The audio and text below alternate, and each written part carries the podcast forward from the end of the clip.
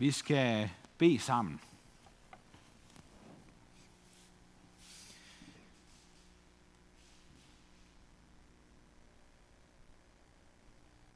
Jesus, vi beder om, at øh, du vil samle os nu, hver for sig, der hvor vi nu er, med din ånd. Og at du vil tale dine ord om håb ind i vores liv og vores hjerter. I dit navn. Amen. Og vi skal høre det gode og hellige evangelium, som vi er blevet betroet i øh, Johannes evangeliet. Og det er øh, fra starten af kapitel 17, jeg vil læse. Sådan talte Jesus. Og han så op mod himlen og sagde, Far, timen er kommet. Herliggør din søn, for at sønnen kan herliggøre dig, ligesom du har givet ham magt over alle mennesker, for at han kan give evigt liv til alle dem, du har givet ham. Og dette er det evige liv. At de kender dig, den eneste sande Gud, og ham, du har udsendt, Jesus Kristus.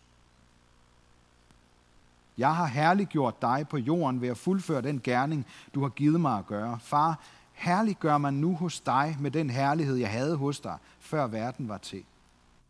Jeg har åbenbaret dit navn for de mennesker, du gav mig fra verden. De var dine, og du gav dem til mig, og de har holdt fast ved dit ord. Nu forstår de, at alt, hvad du har givet mig, er fra dig. For de ord, du gav mig, har jeg givet dem, og de har taget imod dem, og de har i sandhed forstået, at jeg er udgået fra dig, og de er kommet til tro på, at det er dig, der har udsendt mig. Jeg beder for dem. Ikke for verden beder jeg, men for dem, du har givet mig, for at for de er dine. Alt mit er dit, og dit er mit og jeg er herliggjort i dem. Jeg er ikke længere i verden, men de er i verden, og jeg kommer til dig. Hellige far, hold dem fast ved dit navn, det du har givet mig, for at de kan være et, ligesom vi er det. Amen.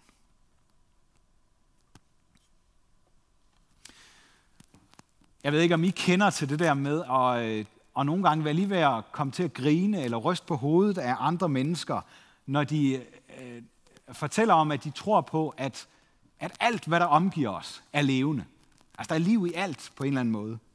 Dyr, mennesker, planter, så begynder det at blive svært, ikke? Øh, selv sten, døde ting, som vi normalt kalder det, dem er der liv i. Hvis vi bare kunne leve sammen i harmoni og være et med naturen, så vil alt bare blive godt. Måske har du også selv haft den tanke, eller måske hørt den hos andre. Nogen vil endda sige, at, at Gud eller en eller anden kraft simpelthen er i alt, altså eksisterer i alt.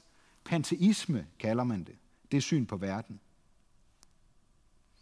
Måske skal vi i virkeligheden altid i første omgang være lidt forsigtige med at se ned på dem, der har et andet verdensbillede, end vi måske selv har at tænke om det, at det er sådan lige lovligt, primitivt og spirituelt at mene, at der for eksempel er ånder i alt. For i virkeligheden er det slet ikke så langt fra det kristne verdensbillede, hvor Gud er den, der blæser liv i og opretholder alt med sin livgivende ånd.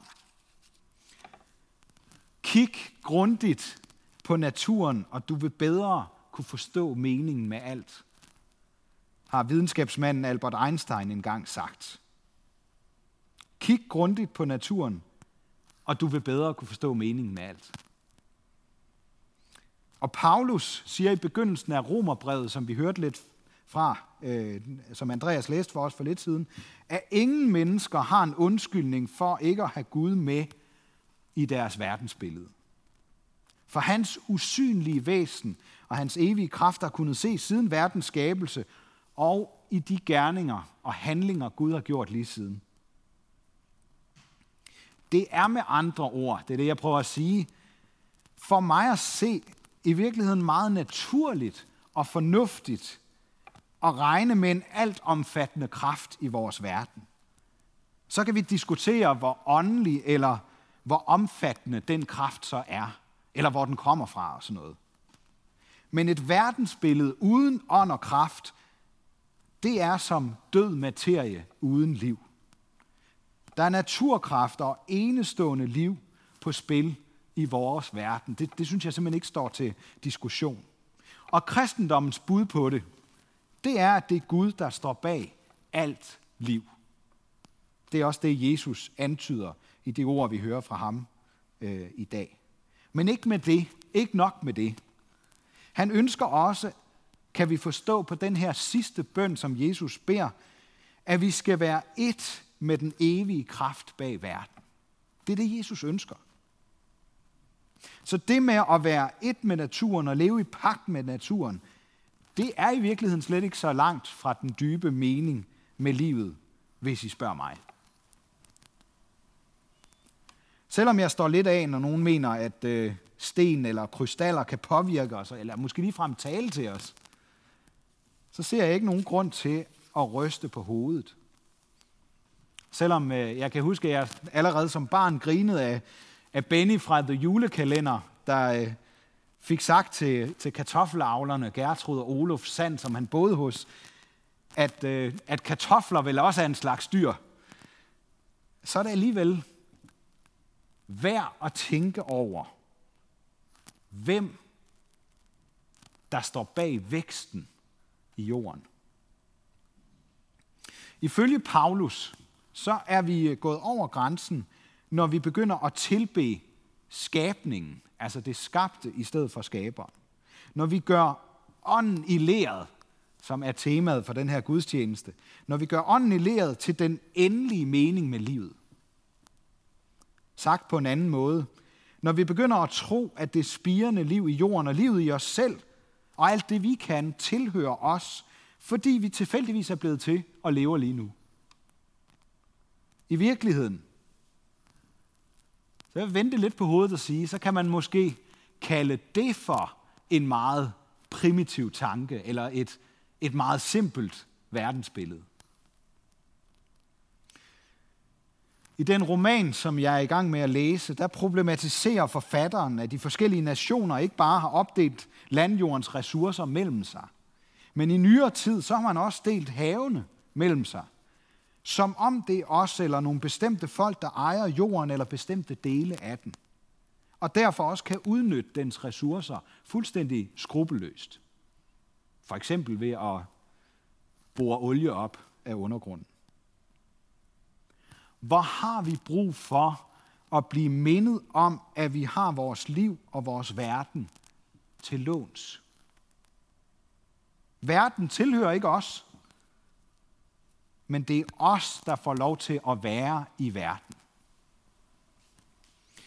Og måske har jeg tænkt over, stammer vores længsel efter enhed med hinanden og med naturen fra en mangel på netop den enhed. Og det interessante det er, at Jesus i dag sætter ord på den enhed. Den mangel på enhed i vores verden, den findes i Guds verden. Den lever i Guds væsen som en relation mellem far og søn og helligånd. En af de bemærkelsesværdige ting ved Jesus sidste bøn, som, som det vi har hørt et stykke af her, bliver kaldt, øh, det er, at Jesus beder om, han beder om, at den enhed, der er mellem ham og hans far i himlen, må brede sig, så den også gælder os mennesker. Det kan ikke komme til, til at ske bare ved et trylleslag. Så, så var det sket, tror jeg. Men den tid eller time, hvor det vil ske, er kommet siger Jesus. Timen er kommet, hvor det her skal ske. Den her enhed mellem far og søn i, den, i Guds verden skal brede sig til vores jordiske verden. For ved at adskille sig fra sin far og tage straffen for den synd og ondskab og det oprør mod Gud, der har ødelagt den enhed, der oprindeligt var, så kan Jesus sikre enheden mellem dem, der tror på ham og Gud selv. Ånden eller Helligånden er slet ikke nævnt her, Men det er ham, der kan holde mennesker sammen med Gud i sin evige og guddommelige kraft. Han er nævnt andre, mange andre steder i Bibelen. Profeten Esajas siger det på den måde, at ligesom der kommer vand over det tørre land, så vil der komme ånd over folkets efterkommere, folkets børn og velsignelse over deres efterkommere. De skal komme til at tilhøre Herren. Og det er netop dem, Jesus beder for. Dem, der tilhører ham og hører hjemme hos Gud. De hellige. Det ler, der er blevet gjort levende af ånden. Det er altså ikke øh, de frommeste, eller de bedste mennesker, eller dem, der kan leve det mest fejlfrie liv, Jesus beder for. Det er dem, der er blevet gjort levende af ånden, han beder for. Det er, som man kan læse om i slutningen af Johannes evangeliet fra kapitel 20 og frem, så handler det om tvivlere, fornægtere, om mennesker, der har opgivet alt håb. Det er dem, der er de hellige, eller de heldige, eller de salige, for at bruge et gammelt ord. Jeg synes, I skal prøve at læse om Maria Magdalene, Thomas og Peter i de sidste to kapitler af Johannes evangeliet. Tre skrøbelige mennesker, der på hver deres måde blev fyldt af håb og ånd, da de mødte Jesus. Det er måske lidt underligt for os, at Jesus skældner mellem verden og så dem, der er i verden. Det er vi måske ikke så vant til. Men det handler om, tror jeg, at vi kan være levende på lidt forskellige måder. Vi er ikke nødvendigvis levende, fordi vi lever, og Gud har blæst livsånde i os, så vi kan trække vejret. Jeg har lyst til at vise jer et kunstværk, fra, øh, øh, der blev lavet i forbindelse med Sculpture by the Sea for nogle år siden her i Aarhus. Og øh, hvis I kan se det, så øh, forestiller det to mennesker, en kvinde og en mand, der ligger tæt omslynget.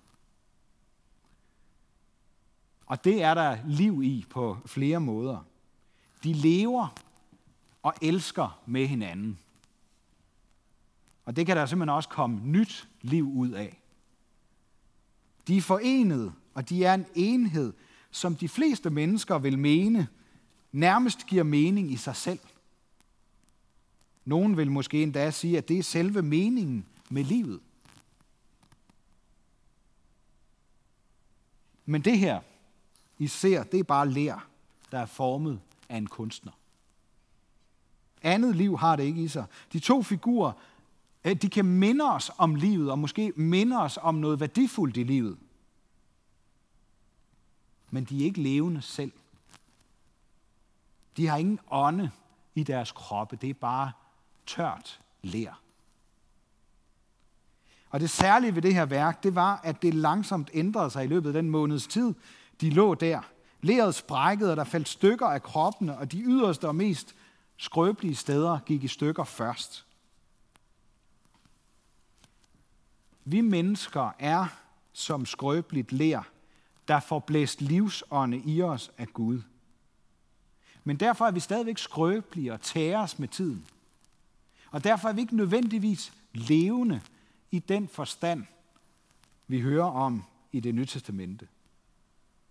Men vi er ovenikøbet også skrøbelige på den måde, at vi ofte ikke ved, hvordan vi skal bede, eller hvad vi skal bede om. Sådan siger Paulus det. Og derfor er det livsnødvendigt for os, at ånden går i forbøn for os, ligesom Jesus gør det. For ellers så kan vi ikke blive ved med at tilhøre Jesus. Ånden arbejder med os, som keramikeren arbejder med leret. Og det sker, når vi beder.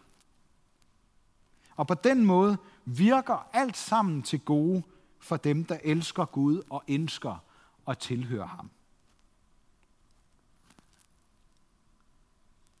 Jeg ved ikke, om I hørte, hvad jeg lige sagde, eller hvad jeg citerede Paulus for. For det er i den grad en påstand, Paulus kommer med. Alt virker sammen til gode for dem, der elsker Gud. Alt virker sammen til gode. Det er desværre ofte blevet misforstået og misbrugt til at tvinge en mening ind i alt, hvad vi oplever eller står midt i. Jeg tror godt, Paulus selv ved, at det er noget af en påstand, han kommer med. Og derfor gør han det klart, at det ikke handler om at se en mening i alt. Det er ikke det, han vil sige med det. Det handler lige præcis om det modsatte, om ikke at kunne se. Det siger han i ordene her. Det handler om at håbe. Og når vi håber, I kan prøve selv at læse kapitel, hele kapitel 8 i Romerbrevet, øh, og prøve at lægge mærke til, om det handler mest om det at kunne se en mening, eller om det ikke at kunne se og så håbe. Det handler om ikke at kunne se, men kun håbe på det. Om det, der ikke er sket endnu, men som vi længes efter. Hele skaberværket længes, sådan beskriver Paulus det. Det, det vonder sig. Det har ondt, siger han lidt tidligere i samme kapitel. Og vi længes som mennesker, sammen med alt det skabte, især i mødet med det onde og det meningsløse. Så længes vi.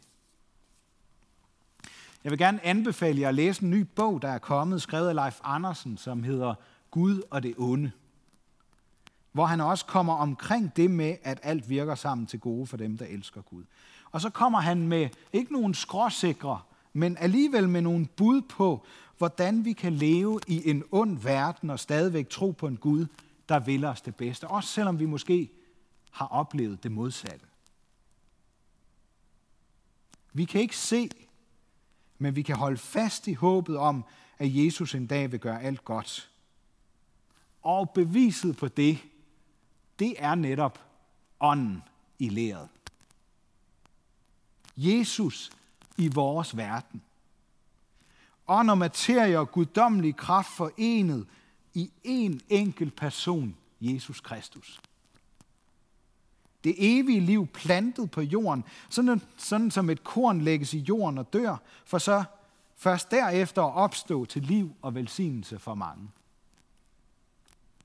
Timen, herliggørelsens time, var da Jesus døde på korset og endte med at opgive ånden. For derigennem at opstå med et håb om dødens endelige overvindelse. For at vi kan få hans evige ånd i os. Det var derfor, han gjorde det. Ånden blev skilt fra leret for, at skrøbelige mennesker som os ikke skulle ende med at blive til jord, men opstå til evigt liv i enhed med Gud.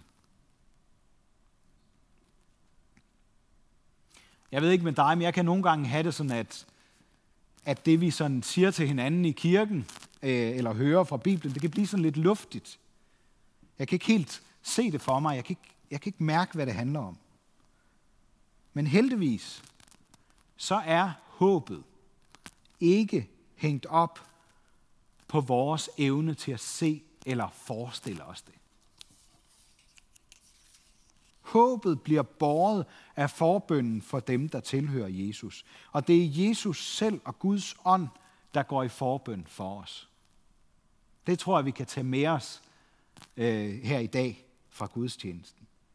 Så hvis vi kan forestille os bare en lille smule af, hvor godt det bliver, når ingenting kan skille os ad eller komme imellem os,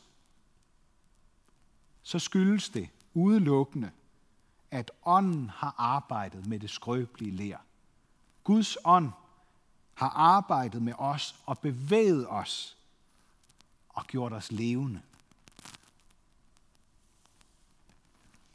Og så det sidste, jeg vil sige, det er, at det her det er ikke bare sådan en eller anden teologisk overbygning, eller noget, noget teoretisk flimmer, som, som, som Jesus lige øh, fyrer af her, før han, han skal dø.